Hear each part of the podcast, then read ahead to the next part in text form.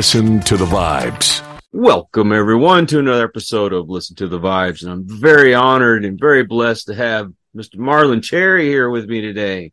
Hello, He's hello. Got some new music out, and we're going to talk about the new album and just learn a little bit more about him. So let's kick this off right. Tell us a little bit more about yourself. Uh, well, uh, originally from North Carolina, uh, started playing in bands down there um, when I was like 12 years old with my cousin's band, um, basically doing like R&B and funk covers. Um, eventually um, evolved into playing various other types of music, um, mostly rock, you know, 70s classic rock and roll, and um, started doing original music in the 80s with a band called the Streets Living Theater. Um, we were fortunate enough to do um, an album with Mitch Easter, who at the time was gaining a lot of notoriety for um, his work with REM and their early records. And it seemed like at the time, like every band in North Carolina was driving up to Winston-Salem to record with Mitch. And we were one of the fortunate ones that got his time. Um, I ended up moving to New York in 1987. And um, a few years later, I released uh, another solo record um, called Pete. Um, the first solo record I did, Life After Théâtre, um, was one that I recorded while I was still living in Charlotte. Uh, now, um, all these years later, uh, the new record is basically my fifth um, solo release, and I've done a lot of work with a lot of other people. So, how many instruments do you play? Uh, all total, I haven't counted, and it's weird because you know the the basics of like percussion, guitar, um, bass, drum, vocal, that kind of stuff. That that's pretty much all. But if you start counting like all the various percussion instruments, and you know, I recently started learning um, banjo and ukulele, but you know, it's not something that I feel like I'm technically proficient enough at at this point to where I was like, oh yeah, I'll you know hire me. I'm the banjo player, you know. But I I've been enjoying learning the banjo and the baritone ukulele recently also. So I'm always looking to add you know more sounds to my palette. Um, I love playing the kazoo. I could tell. kazoo guy. I could tell. Because you did all the instruments on this album, didn't you? Yeah, for the most part. Um, there was one song that um, Terre Roche played guitar and erhu on, um, but other than that, all the instrumentation is me. You have a really great voice. Mm. You remind me a lot of Doug Pinnick. Oh wow! Okay. Yeah, I I dig the way he sings. And, oh, me too. You know, and your acapella stuff was incredible. Oh, thank you, thank you. Yeah, that that song is actually a friend of mine, Susan, who um, also sings on that song. It's actually her song, and um, it was basically written inspired by "Streetcar Named Desire," the Tennessee Williams. Yeah. Well, I tried to compare you with other musicians, but I could not pinpoint you being like anybody else. I mean, you you have a jazz sound, you have a rock sound, and some pop and stuff there. But uh, how did you get this style of music? Um, well, I mean, it, there's just tons and tons of influences, um, various influences. If uh, you were to listen to my previous solo releases, you'd hear some similarities and some things that are totally different than anything that's on this one. But um, you know, Todd Rundgren is huge, huge influence on me. Uh, he's the reason that I started, you know, getting into playing more than one instrument. I wanted to be able to make a record without having to hire a band or, or deal with other personalities, basically, even as much as I do enjoy playing with other people. But, um, you know, for this record, yeah, certainly like Todd Rundgren, Paul Weller, George Harrison, um, you know, and a lot of the world music stuff um, that I've been listening to lately and for quite some time. Um, Ali Farka Touré, just various music from all over the world. But yeah, certainly pop, jazz, rock. I love it all, you know. And you didn't try to make each song sound the same. There was, no, yeah, no styles mixed in. Yeah, yeah, definitely. I I never had like a a real cohesive concept in mind as far as sounds and and styles go for this one particular record. So it is a bit all kind of like all over the place. What's your process of writing a song? Um, basically, an idea will come to mind um, from either um, a sound standpoint. I might hear something um, a sound on the street or you know the the, the rhythm of the the kitchen sink link, linking or something like that. Um, as far as like lyrically, it could be anything. Like the the sleep talking song, the very first um, full song on the CD. I was listening to an interview with the guys from Flight of the Conchords, and they were talking about the um, filming late at night in New York City and they would find like an all night diner where they could chill out between scenes. And one of the guys just kept falling asleep, you know, and because the, they filming at like two o'clock in the morning, and he's telling the radio interviewer like, "Yeah, I'm, you know, sleep talking now." Like he was actually actually not even awake as he was doing the interview, and I just he's like, "I'm sleep talking now," and I was like, "Holy shit, I I like that," and I just started writing it down, and you know, I woke up the next morning and I just started fooling around with various lines and stuff. And, you know, it, it came about kind of like that. And I, I don't have like a real stream of consciousness sort of, you know, way of approaching lyrics. Um, a music thing for me, I might be fooling around with a guitar or a rhythm thing, and I'll just let it build, you know, simmer like a stew over days and days and keep adding little bits and pieces here I don't even think about arranging anything until I feel like I've got enough of a structure to actually have something to arrange. So, you know, it's it's kind of hit or miss with me. I, I don't have a, a, consistent process, I would say. Uh, are you into spoken poetry? Because I know she had. Oh yeah, yeah, absolutely. Um, Sophie Malleret, who um, is on the final cut, um, pour over radio tunes, yellow. Um, that's her original piece. I had asked her to. I, I, had been accompanying her and a few other poets here in New York um, during readings, and she's one of the ones whose voices I just couldn't get out of my head. And I was just like, I want your voice on my record, and you know, you, I'll, I'll just let you do whatever you want to do, and everything else was just totally improv. Um, we did like one take with her, and she was like, well, I'm not so crazy about the way that I read it. And I was like, well, let's just do another take. And while she was doing the second take, I started, you know, improvising on percussion and stuff like that. And when we went back and listened to it, I was like, is there a possibility that we could use both takes, you know, simultaneously, just, you know, hard left and hard right panning? And it, that idea just seemed to work for us at the time. You know, we, we really liked what we got out of it. That lady could read the phone book. and I would enjoy listening to it. yeah, I know. She's got a, a, nice, sweet, little unique voice, and you know the French accent is really kind of a treat as well. Right, and then you break out into a song. It's almost like a sympathy for the devil type. yeah, yeah. That's you know, I, I love the Stones actually, but yeah, that was more I mean, I guess the influence would have definitely been more of a Santana influence as far as like the heavy percussion and, you know, crazy guitar stuff. You have this sound that I could hear the Doors doing or the, the even the Rolling Stones or Santana. That's yeah. it's so unique. Yeah. The whole idea is just to get the music out to as many people as possible. You know, I, I have no grand ambitions about, you know, fame and fortune, but I do like the idea of, you know, any artist getting their music out to as many people who will respond to it positively or negatively, but just, you know, getting it out to the ears and eyes of people um, as, you know, far and wide as possible. Well, you've always been like working on other people's stuff, and now it's your time to shine.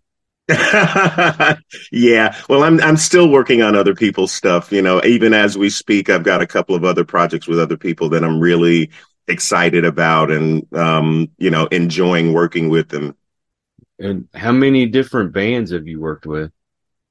Oh God, over the years there's been Yeah, I, I I'd have to do a count, but currently um, I'm working with three other groups here in New York that I'm really excited about.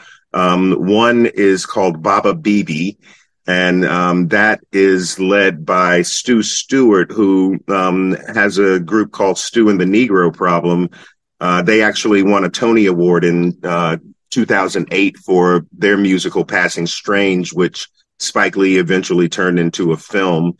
And um, I'm also working with Eszter Balint on a project that is um, basically a musical memoir of hers.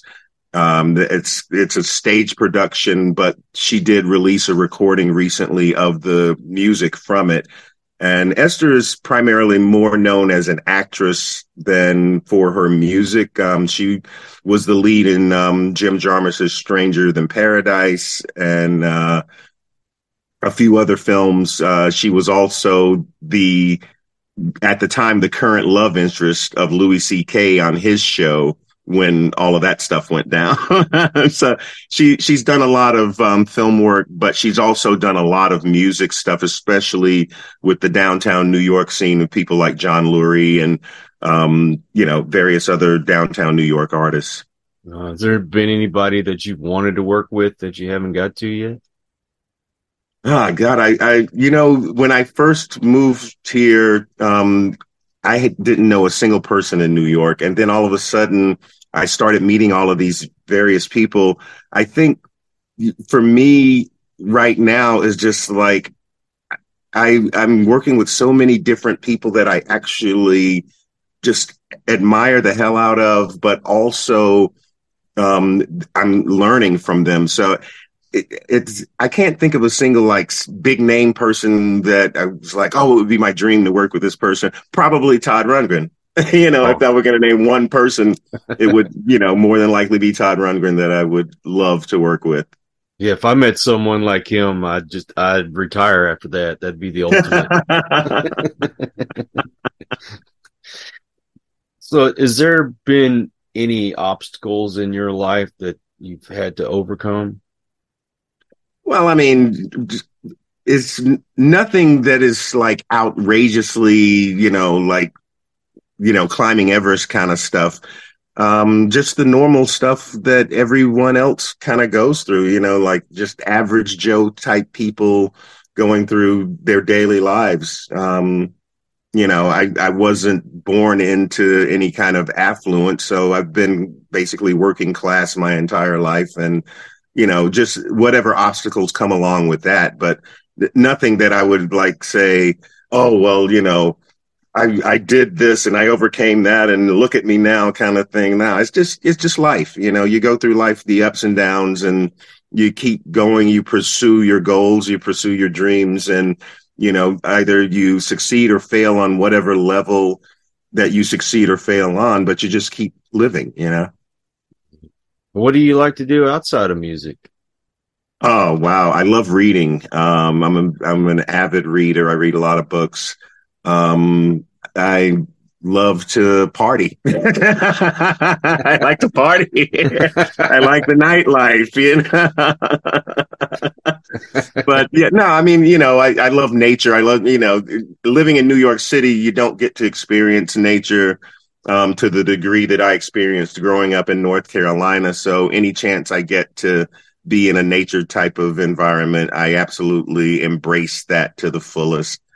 Um, but yeah, you know, I, I don't have a lot of real outside hobbies other than music. I'm such a music freak. It's pretty much what I do all the time. If I'm at home, I'm listening to music or working on music.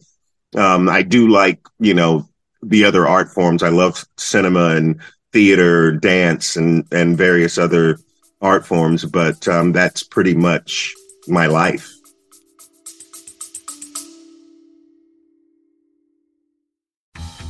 I'm comedian David Race in Los Angeles.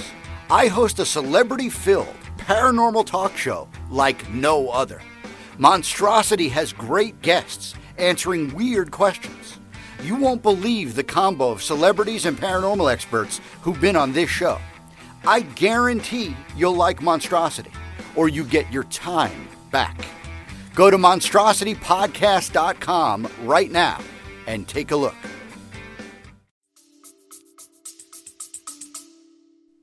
Is it, are you going to retire in the future, or are you just planning on doing this the rest of your life? Yeah, yeah. My my mom keeps asking me about like saving for retirement. It's like, mom, I'm a musician. I I don't see myself retiring.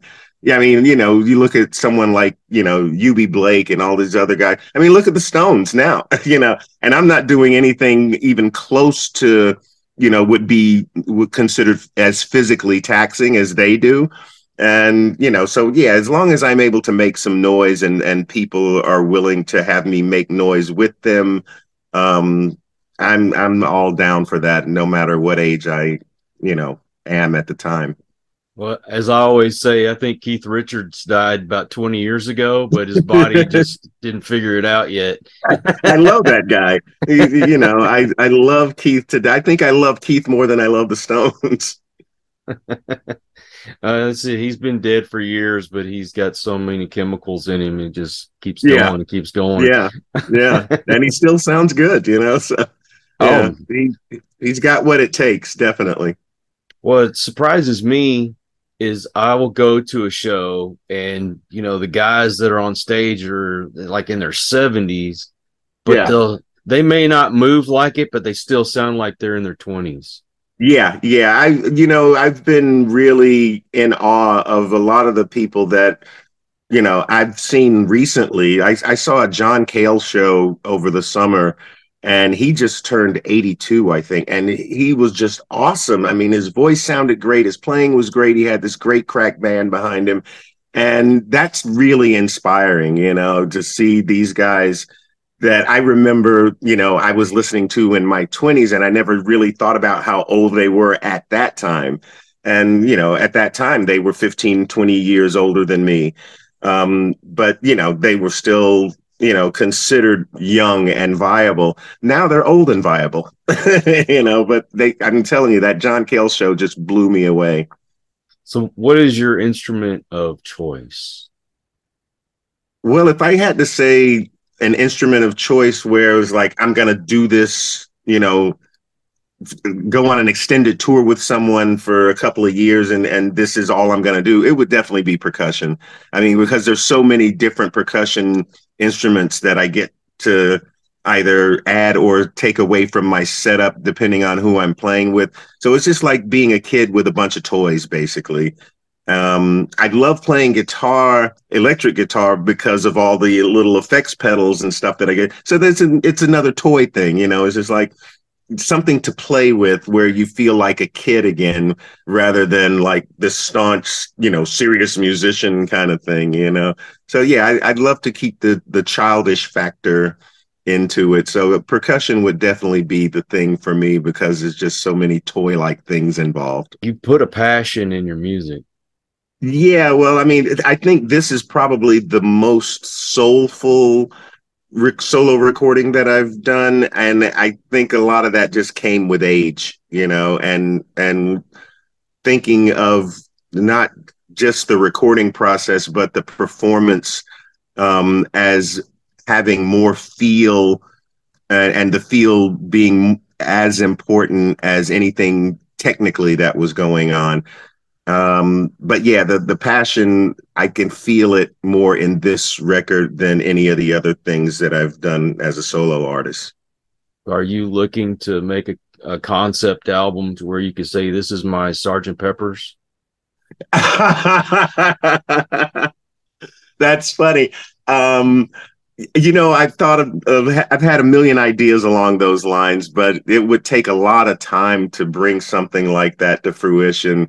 Um, I heard um, a recent, well, not recent. I recently heard um, Andrew Gold's uh, record that he put out in '97. That was basically kind of like a Sergeant Pepper takeoff, and it is absolutely amazing. So you know, and then there's been like the Rutles and uh, Utopias that face the music and um, XTC with the Dukes of Stratosphear, you know. So there's been a lot of those kind of things. I I think that would be better left to people who would just do it way much better than I would.